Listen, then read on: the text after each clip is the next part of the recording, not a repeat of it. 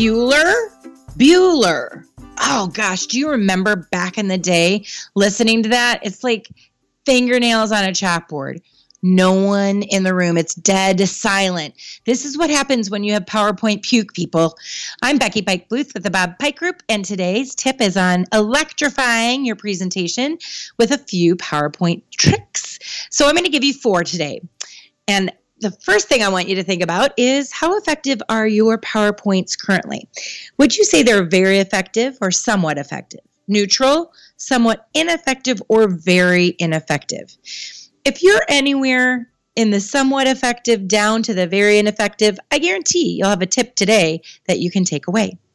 Using PowerPoint as an interactive visual aid is critical. Most people are using it for document creation or lecture notes. And so the very first thing you can do is say to yourself, do I have too many words? How you know this is think of it as a billboard. You have three seconds for somebody to read everything on your slide. If there's too much and they're not able to read it, you know that there are too many words. So keep that in mind PowerPoint was never intended to be a document creation.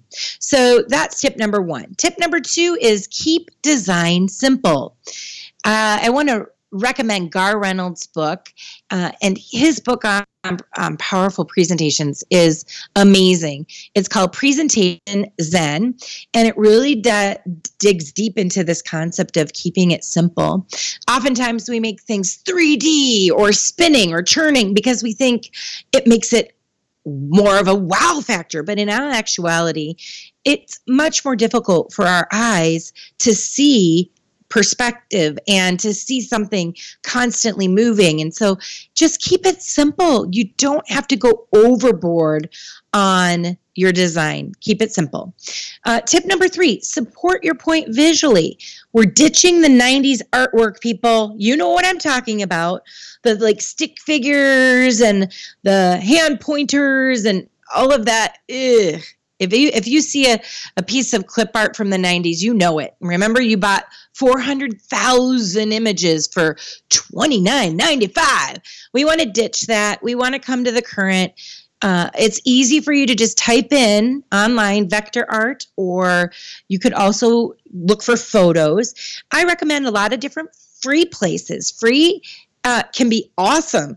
And one of my favorite uh, websites I like to go to a couple different ones. One is uh, Morguefile, and that is where pictures go to die. And um, it's where people just upload their photos and you can use them for free, which is a beautiful thing.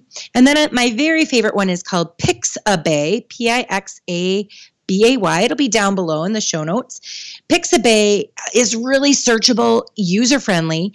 You can upload your own images and you can download other people's. It's a fantastic free website. I also like using the paid website, Big Stock Photo. That's just, I love how easy it is to search and find an image to support my PowerPoint visually. Now, you can use clip art, but make sure it's from like this decade. Uh, clip art just means that when you stretch it, it doesn't become really wide or fat. It, it really just stretches it to an okay uh, form. So you want to make sure if you're using clip art, it isn't that 90s stuff. Okay. And my final tip for you is to enlarge your font size. How much bigger? Bigger. I want you using 60 point font, maybe 48, but think big. If you stand six feet away from your PowerPoint, can you still read it?